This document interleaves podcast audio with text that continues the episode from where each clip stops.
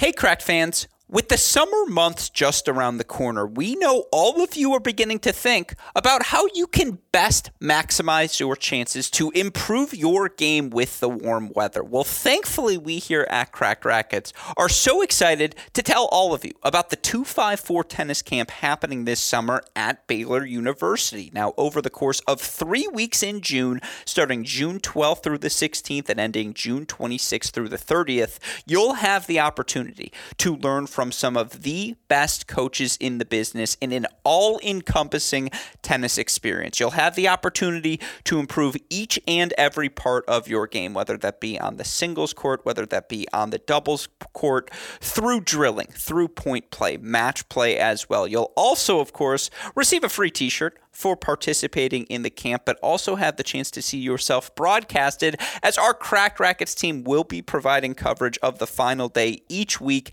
at this 254 tennis camp. Again, you'll have the opportunity to learn from some of the best coaches in the business. I promise Coach Michael Woodson and the Baylor team going to make it an extraordinarily enjoyable time. How can you get signed up today? Well, you can learn more information by visiting the Baylor website by going to baylor.edu slash athletics slash tennis camp. Again, that's baylor.edu slash athletics slash tennis camp to sign up today. Now, this camp open to any and all entrants, but limited only by age, number, grade level, and or gender. Again, you can learn more about this camp by going to baylor.edu slash athletics slash tennis camp today. Don't miss out, folks. Going to be three very exciting, fun weeks of tennis down at Baylor University. Be sure to sign up for the 254 tennis camp happening at Baylor today.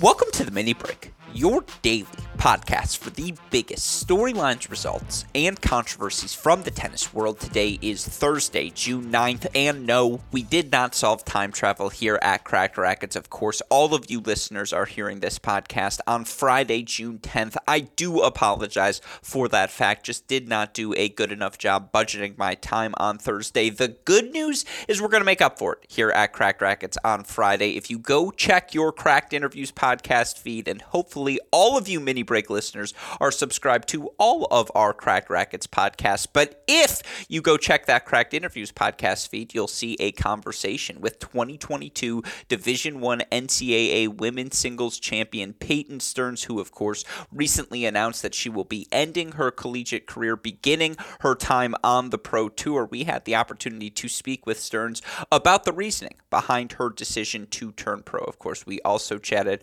about her fantastic run to not not only the NCAA singles title, but back to back team championships for her University of Texas Longhorns as well. A fantastic conversation that, again, all of you listeners can find on our website, crackrackets.com, or wherever you listen to your podcast on the Cracked Interviews podcast feed. We also have a bonus podcast for all of you listeners. We recently announced our participation in the 2022 Madison Keys Court of Dreams celebration of tennis event, that exhibition event going going to be happening July 14th and 15th in Charles City, Iowa, on a beautiful grass court at the All Iowa Tennis Lawn Tennis Club. Excuse me, the All Iowa Lawn Tennis Club. Leave it in. Super producer Daniel Westoff. Of course, we had the chance to speak with Madison Keys event director Ryan Naft, tournament host Mark Kewen as well to discuss the genesis of that event, what all of you can and fans can expect from it as well. Again, that's a bonus podcast available on, I believe,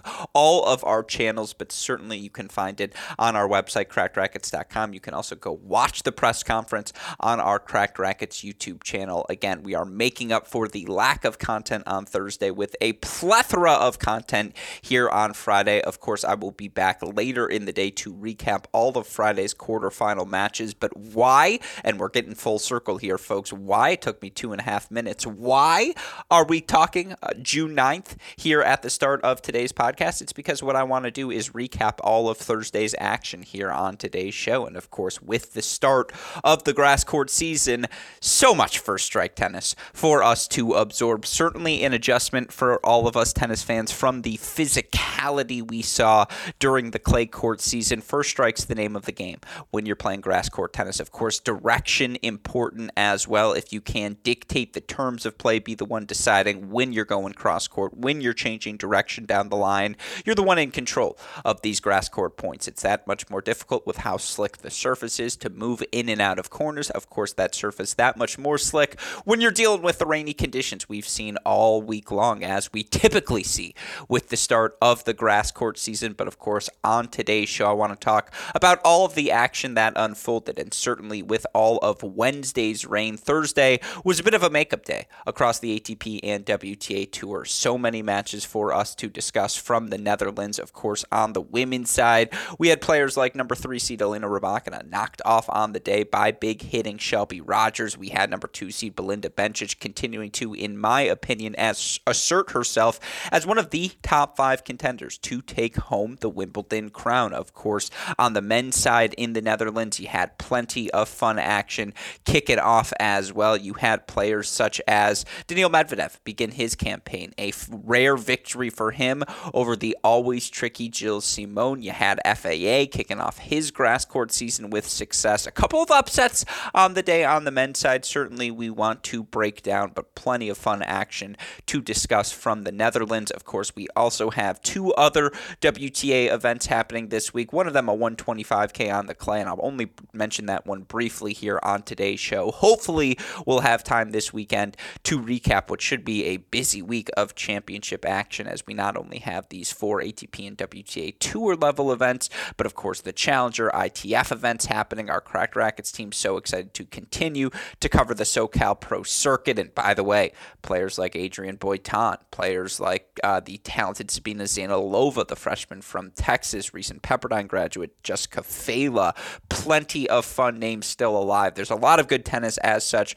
Want to be able to provide content for you listeners throughout the course of the weekend, as otherwise that Monday podcast just becomes jam packed. And then we get behind and no one likes that here at Cracked Racquets. But again, I'm going to focus on the four uh, 250 or higher level events happening this week, and that includes the women's action in Nottingham, where, again, Maria Sakkari, definitive favorite in my point in the draw by pedigree. She survived today. Three set victory for her over Marino. I want to talk about what shifted throughout the course of that match, talk about the other seeds who looked good on the day, as there were no upsets in Nottingham. In Stuttgart, I mean, is Kyrgios over Sonego an upset? Maybe, maybe not, but there were other top seeds knocked out on the day and certainly with the start of Stefano Tsitsipas back uh, on the grass courts. And last time we saw him, he lost first round of Wimbledon to Frances Tiafoe. I actually thought he was particularly impressive today. I will explain why on today's show. But again, those four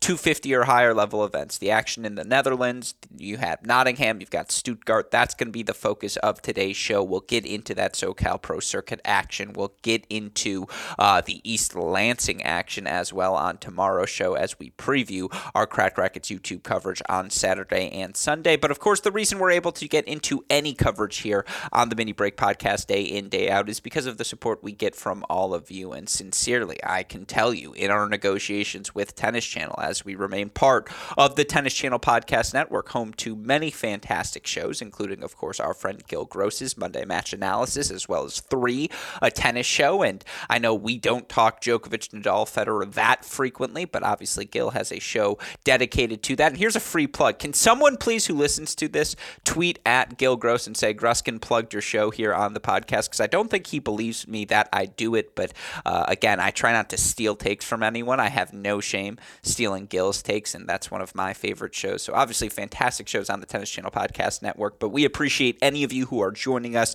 due to the promotion we get from our friends at the Tennis Channel Podcast Network. Again, we see our numbers. We appreciate all of you who continue to tune in not only week in, week out, but day in, day out, even when it's not Grand Slam action unfolding. Of course, we also have to give a huge thank you to our friends over at Tennis Point who supply the best equipment at the lowest prices. Go to tennis point.com today. Use that promo code CR15. 15% off all sale items, free two day shipping on all orders exceeding $75. Best of all, a free can of Wilson Extra Duty tennis balls. Tennis Point, symbol, not the spelling. Tennis Point, symbol, not not the spelling. We appreciate all the support any of you show to them, as we are immensely grateful for the support they give us. Tennis-point.com. That promo code is CR15. With that said, let's get into Thursday's action and let's start on the women's side in the Netherlands. And again, in terms of upsets on the day, there were plenty of them throughout the course of the day. Perhaps the most notable, and if you listen to this podcast early in the week, you will have heard me say that that Nottingham bottom half of the draw, while I thought there was talent there, one of the upsets I was sniffing around in early was a potential qualifying run qualifier, Caty McNally, who, of course, the big hitting American, top 50 player in the world in doubles, wants to hit the big serve, big forehand, move in behind it that's going to work on a grass court. I actually think the best comparison for Caty McNally, the best version of her, is a female Milos Raonic. Like, and again, at AL Gruskin. Always happy to hear why you disagree. I'm actually pretty proud of that comparison. And McNally was exceptional today in a one in one victory over number four seed Tamara Zidansek. Of course, Zidansek wants to move the ball around the court with the forehand, wants to get into the point physically, doesn't have the overwhelming weapons. McNally did, and across the board for Caty McNally in this match. I mean, you know, did she only make 48%, uh, 49% of her first serves. Yeah, and that's why, unfortunately for now, Caty McNally outside the top 100. But when she lands that first serve, it's an and can play plus one tennis on her terms, particularly on a fast surface like a grass court. It is um, a, a, top 25 sort of weapon. And again, McNally in this match, 28 of 37. She lost nine points on serve throughout the course of this match. Of course, when you're only losing nine points on serve, you can be more aggressive as a returner. She was five of five on breakpoint chances, just going after every return she saw, and that's where the doubles prowess comes in because obviously the more doubles you play, the more time you have to lock in on that return of serve. Obviously, Caty McNally has had some struggles over her last 52 weeks of play. You look for her overall via, of course, our friends at Tennis Abstract. She's 21 and 21 in her last 52. 10 and 12 here in 2022. And of course, there have been a bunch of different injury issues for McNally over the course of the past few seasons. When she's healthy, we all know the tennis she's capable of playing. Of course, you look for McNally in her career. She's made a third round at a Grand Slam. She's been as high as number 105 in the world by making the quarterfinals here. McNally back into the top 200, back up to number 199, which just, of course, helps her get in, no doubt, to Wimbledon qualies and, you know, should get into to U.S. Open qualies as well. Doesn't have a ton of points to defend from the end of last season as she wasn't able to, you know, she was only able, you look for her overall throughout the course of last year. I guess there's a semifinal in Midland, actually, round of 16 points in Cleveland. So she does have some points to defend here down the season's home stretch. So certainly, again, to uh, get a big result, to get a quarterfinal here at the WTA level, you actually look for Caty McNally in her career. Made a quarterfinal in Guadalajara in 2021 quarterfinals, City Open 2019. This is just the third quarterfinal of her career. So to get this on a surface where honestly, I do think she projects best on in her career, just a big confidence boost for Caty McNally heading into a big hard court summer, which of course is another surface here in North America uh, where she should thrive. Big upset victory for her on the day. That was probably the loudest of the upsets. But again, talking about big hitting Americans. Shout out to Shelby Rogers, two and four victory over Elena Rybakina. Match looked very much like you'd expect. Whoever got more looks at the plus one forehand was the player dominating the course of the rallies. And you look uh, throughout the course of this match, Shelby Rogers just had more success on the return of serve and you know, again, you look for uh, for Rogers or on the return of serve, excuse me, and executing the first serve. You look for Rogers in this match. She made 65% of her first serves, excuse me. Uh, Elena Rybakina, 32.2% of her first serves. It's just not going to get the job done. Rybakina played 19 points on the first serve, 40 points on the second serve in this match. Shelby Rogers, 5 of 6 on her breakpoint chances. And, you know, again, Rybakina created breakpoint, uh, excuse me, 5 of, uh, 4 of 8 on her breakpoint chances, saved 5 of the 6 breakpoints she faced. And credit to Rybakina, who had to find ways to get creative and take bigger cuts at the return of serve, just not allow Shelby to dictate because she was struggling with her own serve. And again, Shelby was teeing off cleanly, forehand, backhand, wings. It's a notable loss for Rybakina, but certainly you look for Shelby Rogers now in her, you know, 24 and 23 in her last 52 weeks, 10 and 11 here in 2022, but is coming off of a third round performance at Roland Garros into the quarterfinals here uh, at, at uh, excuse me, at in, in the Netherlands. I'm not even going to try and say it. As you listeners know, when you look for Shelby Rogers in her career on grass courts, 14 and 18 overall. Of course, she has made the third round of Wimbledon. She did it back in 2017. She did it last season as well, where coincidentally she was knocked off by Elena Rybakina after knocking off Maria Sakkari, who we will talk about later on this show again, for Shelby Rogers, you feel like the movement has been an issue for her in the past on the grass courts, but she's moving so much better at this point of her career. That has what has allowed her to make this jump at this stage. And, you know, again, when she's asserting herself with the serve, with the forehand, now her ground strokes are a bit bigger, which makes things a little bit harder for her on these grass courts. But if she's landing the first serve, she's just going to be dictating. And that's obviously the position you want to be in.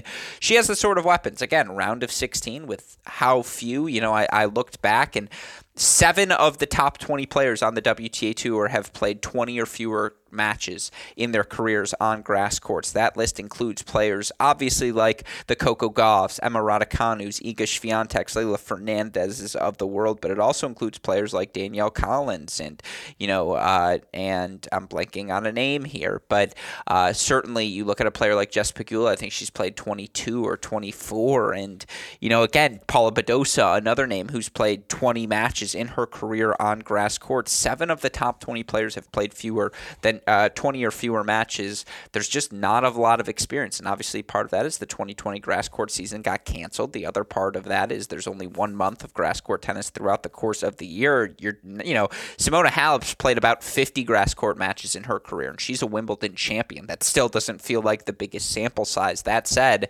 those little things sort uh, begin to matter when the margins are as thin as they are, and so you keep an eye on Shelby Rogers, upset Victor two and four over Elena Rybakina. Now you you look at some of the other victories on the day. Again, Aryna Sabalenka is playing good tennis. Four and one win over Kozlova, two and three win over the wild card, and former Ole Miss NCAA singles champion Arianne Hartono. And by the way, you look for Hartono. You know she has flown up the rankings. The 26 year old up to number 163, which is two off her career high in the live rankings. Again, in going to get into Grand Slam qualies at every major this year and going to have that opportunity to get into the Grand Slams. And of course, that's when you're seriously making money, but also the serious opportunities to gain rankings points for yourself.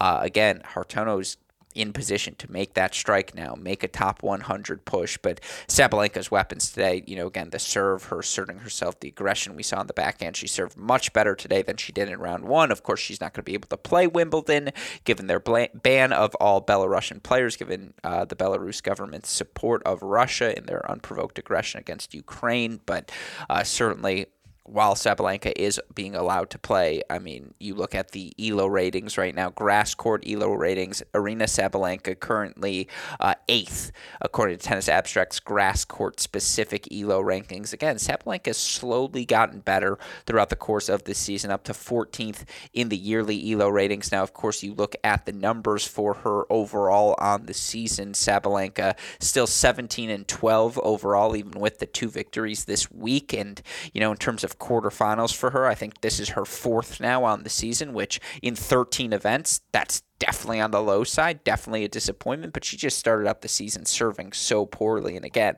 finals Stuttgart, semifinals Rome, tough loss to Giorgi in at Roland Garros, certainly, but now into the quarterfinals here on a surface that uh, she should always thrive in with that sort of first serve. Good win uh, for Sabalenka to advance to the quarters, where now she's going to take on Ali Van Uytvanck. Van Uytvanck, another upset win, two and three over fellow Belgian player Elise Mertens. And you know, again, across the board, Kirsten Flipkens one and one over Ann Li just looked far more experienced than the young American, and you know, again, was moving the ball so well around the court. I think uh, Kudermetova down, you know, down a set but up five two in the second gets a retirement from Blinkova.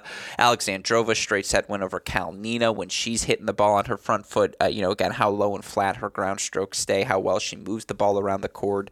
That's a tough matchup, but the player who caught my eye the most was Belinda Bencic, who you know was down a break early early in the first set and certainly was down set point in her 5-6 service game in the first set but ultimately earns a 6 and 4 win over the always tricky Anna Kalinskaya and I mean again when you look for Belinda Bencic I mentioned those seven players in the top 20 who you know don't have a lot of grass court experience and by the way that list Iga uh, Leylah Fernandez, Coco Gauff, Barbara Krejcikova who I forgot, Emma Raducanu, Danielle Collins, Paula Badosa.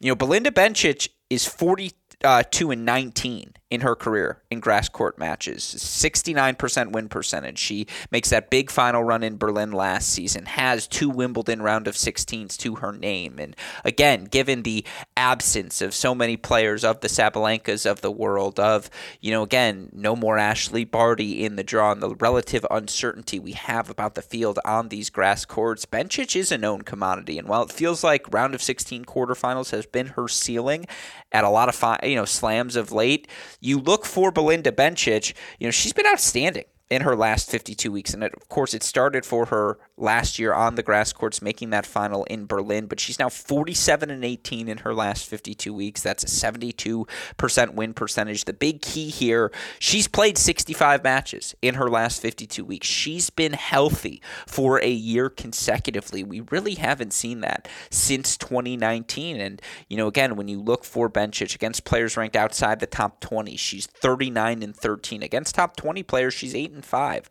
over her last 52 weeks. And yeah, three of those victories came in Tokyo, but fine, she's five and five in her last 52 weeks, excusing uh, excusing that top outlier in in Tokyo, and you know again five and three against top 10 opponents, none of those victories it came in Tokyo. she has a win over Iga at last year's U.S. Open, where of course she did make that quarterfinal run. She has victories over Kontaveit, uh, excuse me, over Badosa, Jabeur, Krejcikova. You know, she has played some outstanding tennis uh, over the last 52 weeks, and I do think on the faster surface when she's uh, you know hitting the serve as well as she is this season. But perhaps more importantly, you look for Belinda Bencic, and it's just how confident she's playing as a returner. And the break percentage, 32. 2.5% for the season. That's 0.4% below her career average, but she's also holding serve 77.7% of the time. That's 7% above her career average. That's second uh, on the WTA Tour this season behind only Naomi Osaka. She's playing plus one tennis, and it's not Serena Williams Power Tennis Country Club overwhelming tennis, but she just strikes the ball so cleanly. She takes the ball early on the rise. She takes time away from you. She moves the ball extraordinarily well around the court. She recognizes when it's time to hit the swinging volley. And again, again, she's still not. She's never going to win the club. Uh, you know, never going to win the award for fastest player on the court. But she, per, you know, she anticipates so well, and you got to use the word anticipate instead of predict, right? You just start sound so much smarter when you say anticipate versus predict. But she anticipates so well on the court, and she's moving better. Like she is more fluid in and out of the corners than she once was. It's almost like the Taylor Fritz theory on the men's side, where she's gone from bad to fine, and with her weapons, fine is good enough. So I'm just saying, keep an eye on Belinda Bencic. She's going to be top five in my Wimbledon contenders, and you're going to hear me wax poetically about her probably a couple of times over the next month because I do think the grass courts will be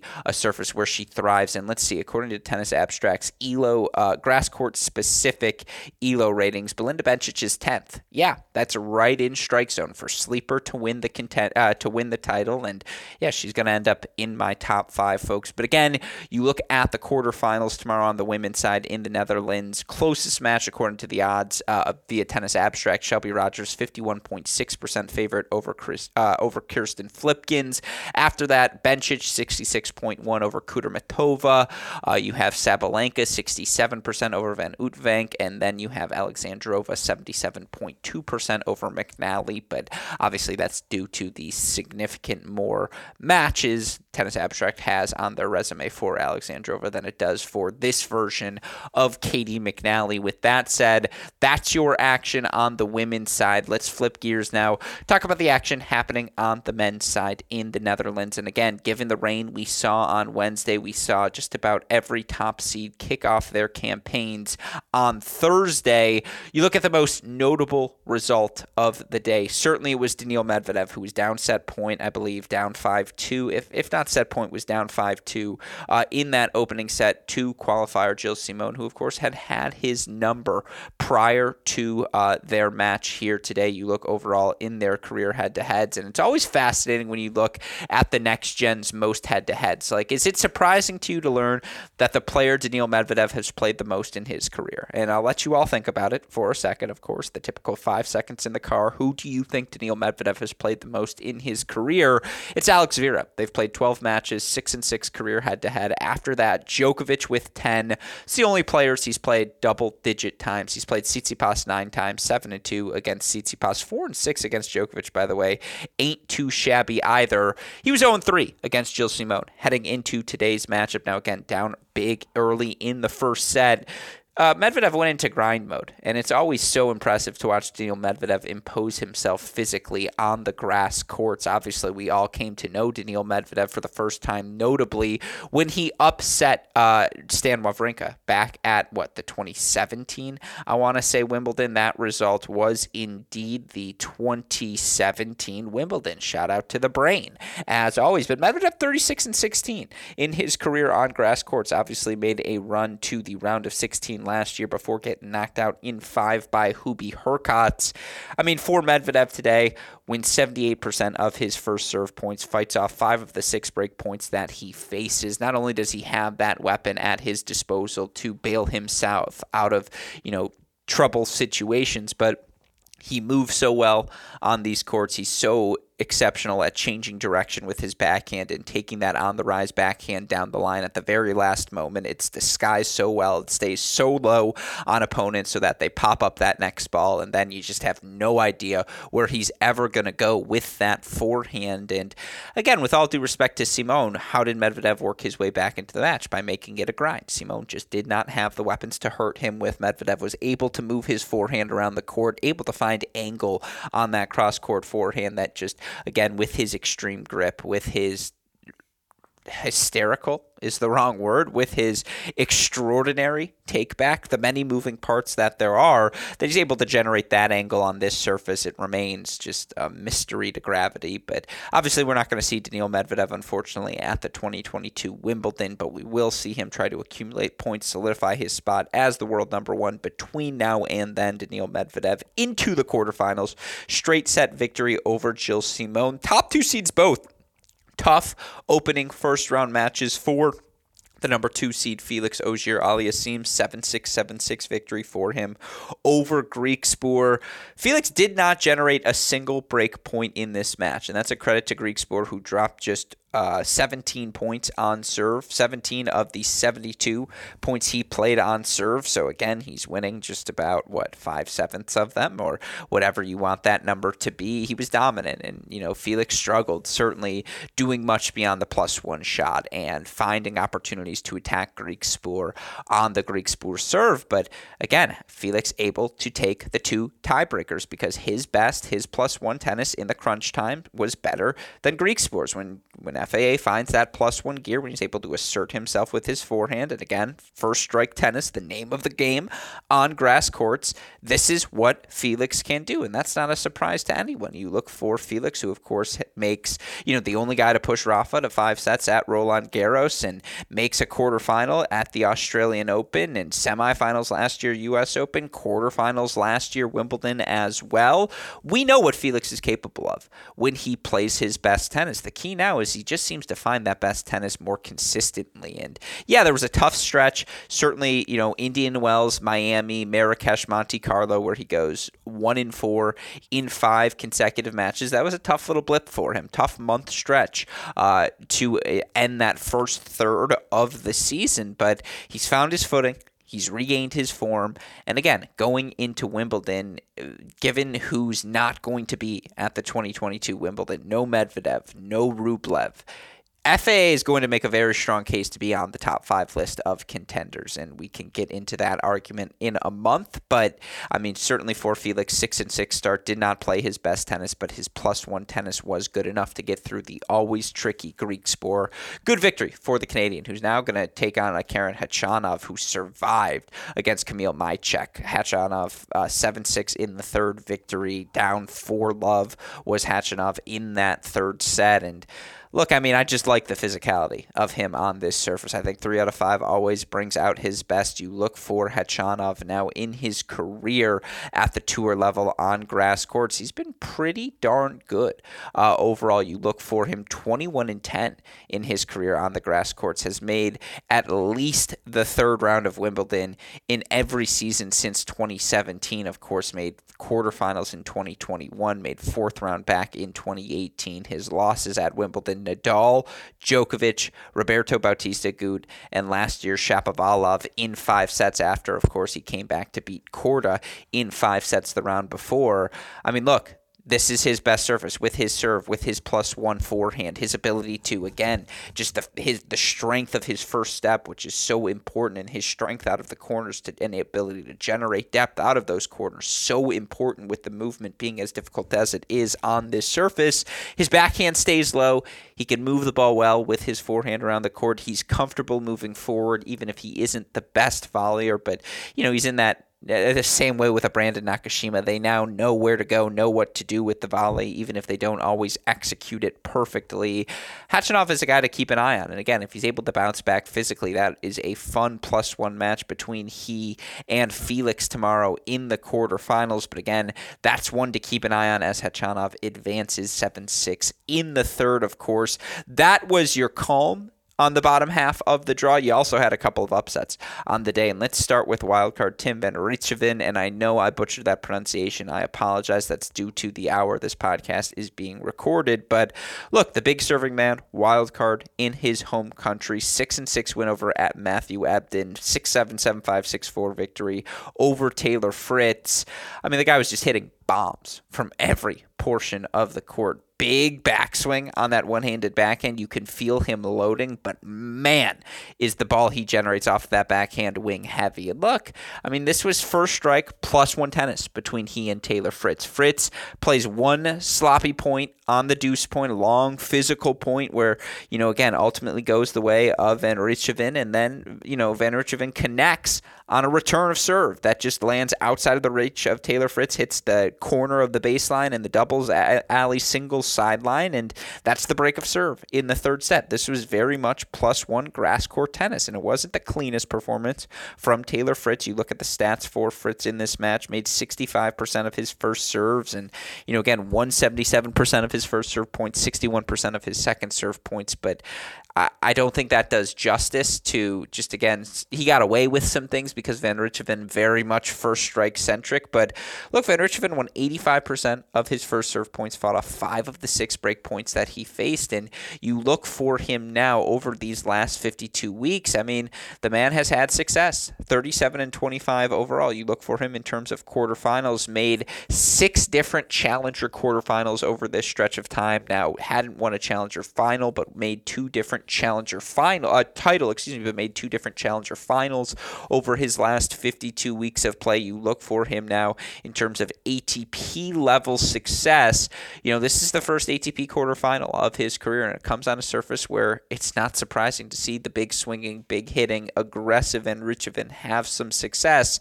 I mean, obviously, first win for him over a top 20 player in his career into his first ATP quarterfinal as well. Certainly uh, has a winnable match next up as he's going to take on the always tricky Hugo Gaston, the lefty, using his ba- uh, you know bag of tricks to knock off Jensen Brooksby in three sets. And look, that was a fun match. I would have liked to see that match, three out of five sets. I absolutely think the physicality of Brooksby could have worn out. He was starting to understand and you know better acclimate himself. I apologize for the dramatic pause there, but better acclimate himself uh, to the slice and you know how uncomfortable the positions on the court are that Hugo Gaston puts you in. But credit to Gaston, who did not allow Jensen Brooksby to machine his way through the match. 7 5 in the third victory for Gaston. Again, one of those players going to be into an ATP semifinal. You look for uh, Van Rijthoven now, who uh, currently up to a new career high of number 164 is the 25 year old. You look for Gaston. He's currently at number 66 in the live rankings, which one more victory gets up to a new career high live ranking of number 62. Career highs on the line tomorrow in the Netherlands. Of course, top half of the draw has opened up a bit for Daniil Medvedev as number four seed Alex de Minaur knocked out two and three by the always exceptional on grass courts Adrian Mannarino. And just worth repeating here because I'm sure you're going to hear this stat at multiple times over the next month. You look for Mannarino in his career on the grass courts, 55 and 38 overall. Of course, we all remember him uh, last year pushing Roger Federer before ultimately getting knocked out in that first round. But of course, Mannarino has made the round of 16 at Wimbledon multiple times in his career. Uh, has also won a title in the Netherlands on the grass courts before. So certainly a guy you keep your eye on during this portion of the calendar season. He's going to take on Nakashima. Nakashima actually favored, according to Tennis Abstract. That's a mistake, just given their grass court pedigree. But credit to Nakashima, who follows up his impressive first round win over Tommy Paul with a six and six victory over Sam Querrey. He's hitting his spots well. He's extraordinarily efficient. Backhand backswing so condensed. Does a great job generating depth and getting the point back to neutral whenever he gets a clean look at the return of serve. You know, again, but is hitting his spots better, is moving more forward more comfortably, just gives himself margins on the approach shots. Not going to blow you away with his power, but is going to hit the right spot, going to change direction appropriately. Again, very well rounded game for Brandon. He advances into a quarterfinal, and you look for Nakashima, by the way. Let's actually see. I'm curious for for Brandon in his career. Obviously, made the two finals last season, Los Cabos and Atlanta, but you look for him overall in terms of his career at the ATP level. This is going to be his seventh quarterfinal of his career. First, not on a hard court.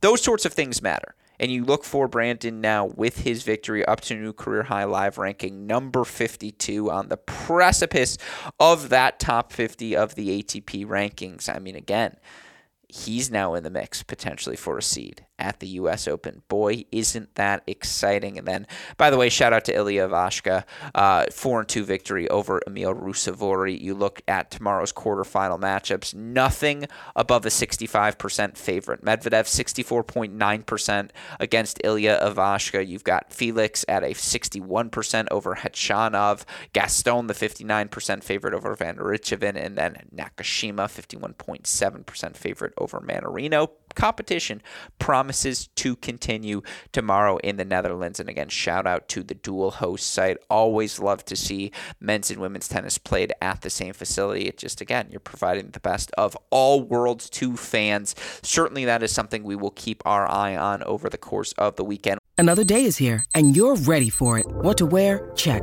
Breakfast, lunch, and dinner? Check. Planning for what's next and how to save for it? That's where Bank of America can help. For your financial to-dos, Bank of America has experts ready to help get you closer to your goals.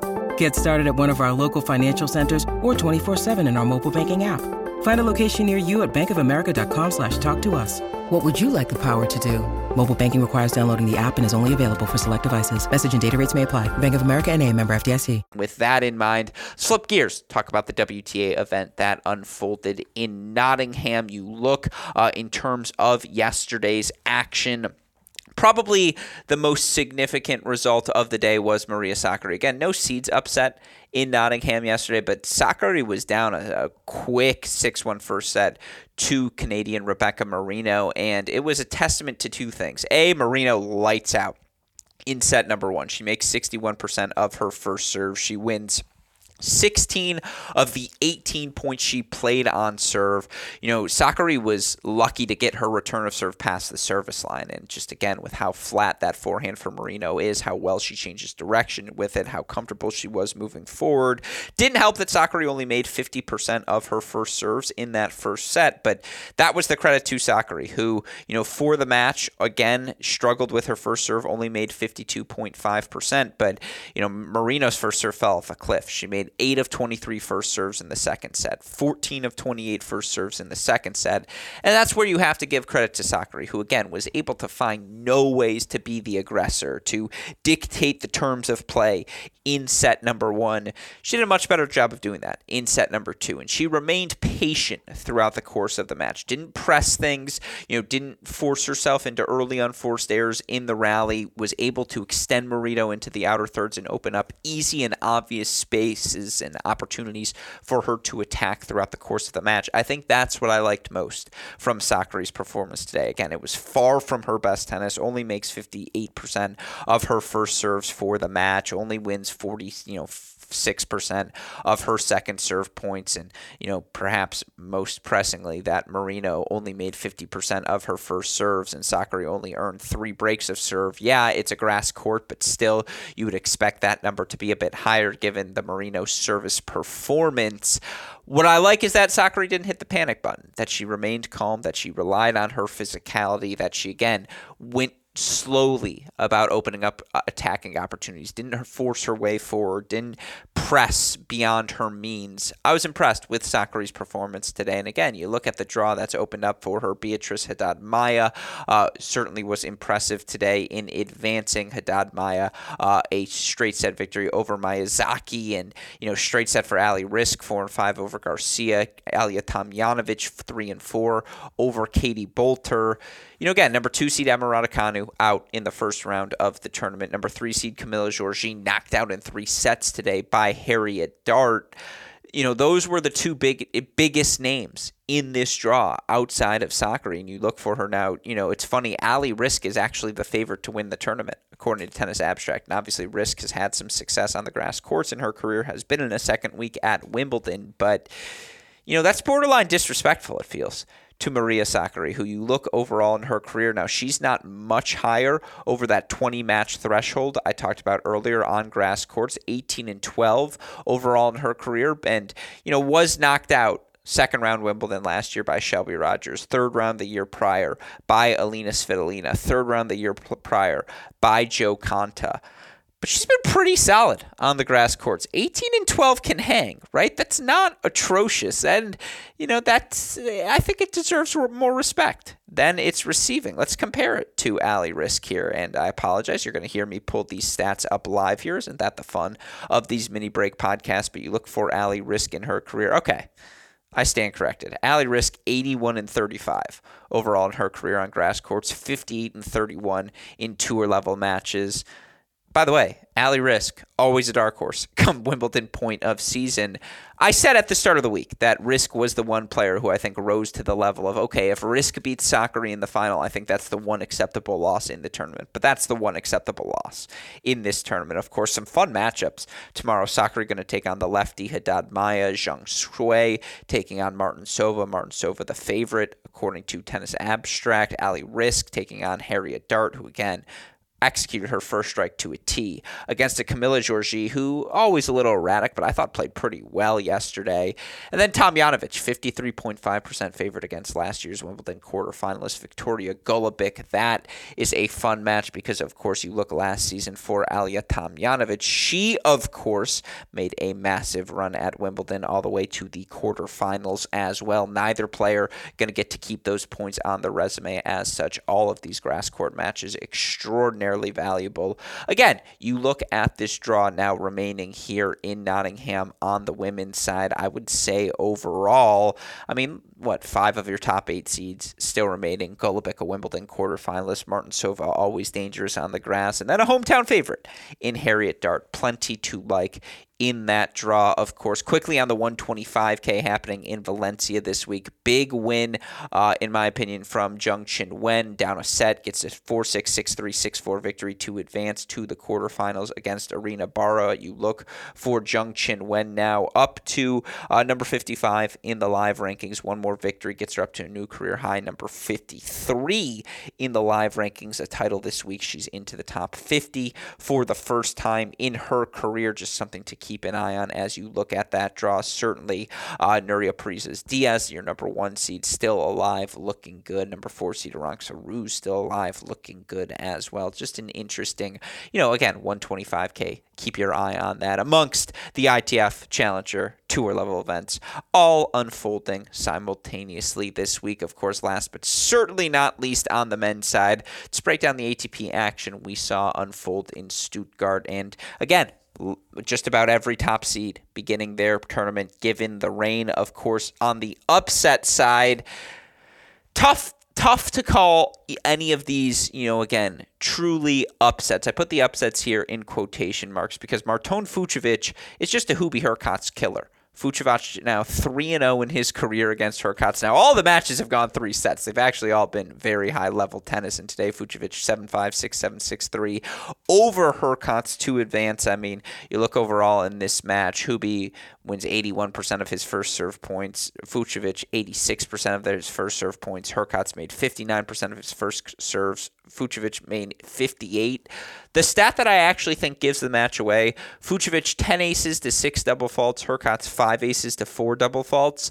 Hurkacz rolled in his second serve more frequently than Fucsovics did. Fucsovics just went big on just about every point, and it paid off for him down the home stretch of the third set. Again, this was a match with thin margins, and I know I mentioned this before uh, on yesterday's sh- or two days ago show, excuse me, but you look for Marton Fucsovics in his career. Again, ATP level grass court matches. Marton Fucsovics, who of course was a quarterfinal at Wimbledon last season, 11 and 12 actually in his career on grass courts, but of course a quarterfinalist at Wimbledon last season where he knocked off Rublev, knocked off Sinner, knocked off Schwartzman. Now into a second, a third career quarterfinal, second career quarterfinal for him in Stuttgart.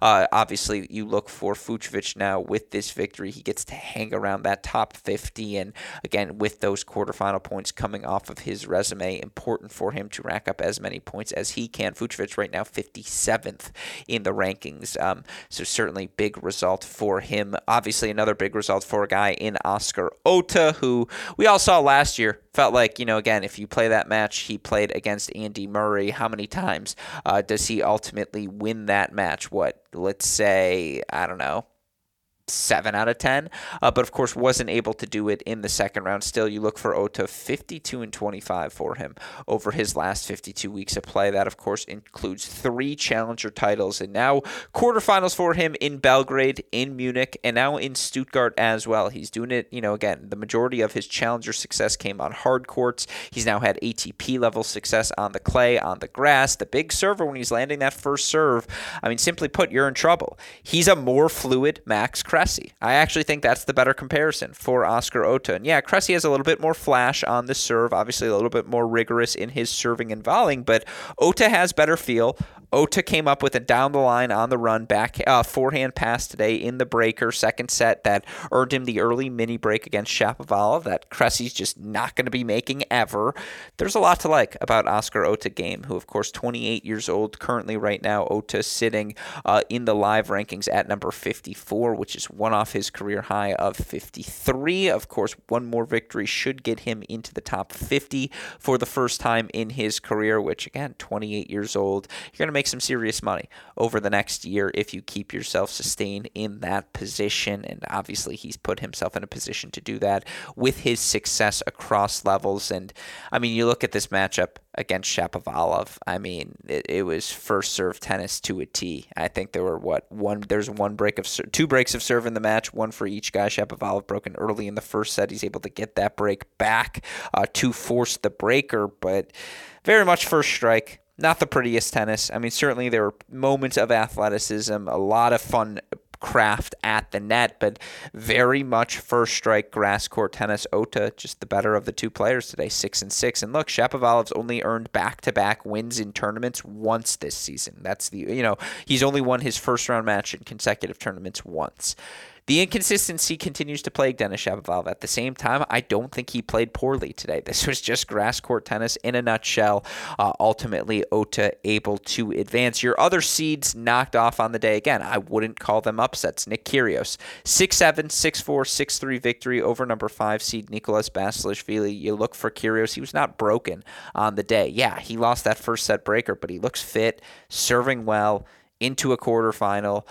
Obviously, again, you look for Nick Kyrgios right now in the live rankings. He's currently number 68. If he's in the Wimbledon draw, he's a threat to do damage in the Wimbledon draw wherever he falls. And again, the earlier in the tournament he plays a top seed, you feel like the more dangerous it is because he'll still have his legs under him. Uh, yeah, Good performance for Kyrgios here to gain his confidence, get some match play under his belt heading into a Wimbledon where obviously he can make some noise. A good victory for Andy Murray as well. Three and six over Sasha Bublik. Bublik, you know, served for the second set up five three. Murray breaks him at love, and certainly it was a loose game from Bublik, but Murray just did a good job making him play plus one shots and forcing him to actually win the point, not giving him anything for free. And then Murray faced a set point down four five, able to come up with a big plus one forehand forehand, big first serve down the tee, and, you know, again, grind his way through the point. I also think you look for Murray in this match, just executed well on the first serve, picks his spots well. It's moving so much better on these grass courts than he was a season ago. Obviously, Andy Murray's pedigree on grass courts need not be explained. He's a two time Wimbledon champion. He's I don't want to say looking the part definitively, but he just looks comfortable on the grass courts, and as always, will be a miserable out for anyone who's forced to face him at his home event, of course. In terms of the non, you know, the seeds not upset on the day, shout out to Stefanos Tsitsipas, who did a much better job, and Stricker had early break point chances, two all in the first set. After that, it was all Tsitsipas the rest of the way, was just able to assert himself, was able to find enough backhand returns deep enough in the court to pressure the young lefty qualifier Dom Stricker. Tsitsipas three and four victory did a great job finding his forehand was very disciplined with his footwork and has clearly been locking in on that backhand return. So he ultimately advances and again sets up a fun set of quarterfinals. I told you top half of the draw, no matter how it unfolded, only one seed advances, but I think we'll all sign up for Tsitsipas Murray. Fucsovics Kyrgios, that's a fun match. Bonzi, Otte, you never know what you're going to get. And then the battle of the Italians, Sonego versus Matteo Berrettini. And uh, yeah, that that that's fun. That's good tennis across the board on the men's side in Stuttgart. So obviously going to be another fun championship weekend on the ATP and WTA Tour. And I didn't even get into the challenger action we have unfolding in Orlando and across the globe. The countless ITF events happening, of course, in East Lansing. It's what three Kentucky Wildcats: Draxl, Lapidot, uh, Diallo, all still alive. Jacob Bickerstaff still alive. Noah Rubin playing the 25K in East Lansing. Of course, in SoCal, you've got Boitan, you've got got Breimer, you've got Len, uh, Leonard Chen, the young junior, you've got Sabina Zeynalova, Jessica Failla. So many fun players competing across the globe. And of course, so fun here at Cracked Racquets for us to cover all the action. As I alluded to at the top of the show, we'll be back later today to offer an update on everything that happens on Friday across the globe on the ATP and WTA tours. Of course, if you need the more immediate updates, Twitter, Instagram, Facebook, YouTube, we are at Cracked Racquets. You want to message me directly, I am at AL Gruskin. A shout out, as always, to our super producer, Daniel Westhoff, for the of an editing job he day in, day out, making all of this content possible. Shout out as well as to our friends at Tennis Point, tennis-point.com. The promo code is CR15. With all that said, for our super producer, Daniel Westhoff, our friends at Tennis Point, and from all of us here at both Cracked Racquets and the Tennis Channel Podcast Network, I'm your host, Alex Gruskin. You know what we say. That's the break, and we'll talk to you all tomorrow. Thanks, everyone.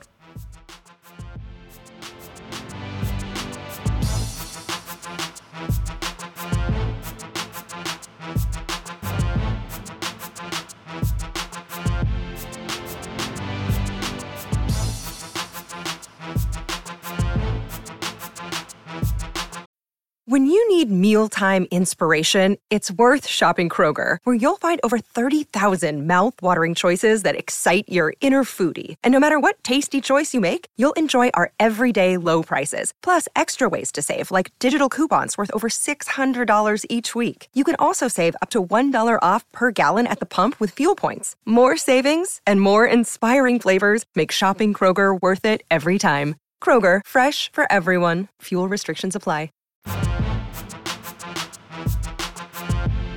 With threats to our nation waiting around every corner, adaptability is more important than ever. When conditions change without notice, quick strategic thinking is crucial. And with obstacles consistently impending, determination is essential in overcoming them. It's this willingness, decisiveness, and resilience that sets Marines apart. With our fighting spirit, we don't just fight battles, we win them. Marines are the constant our nation counts on to fight the unknown. And through adaptable problem solving, we do just that. Learn more at marines.com.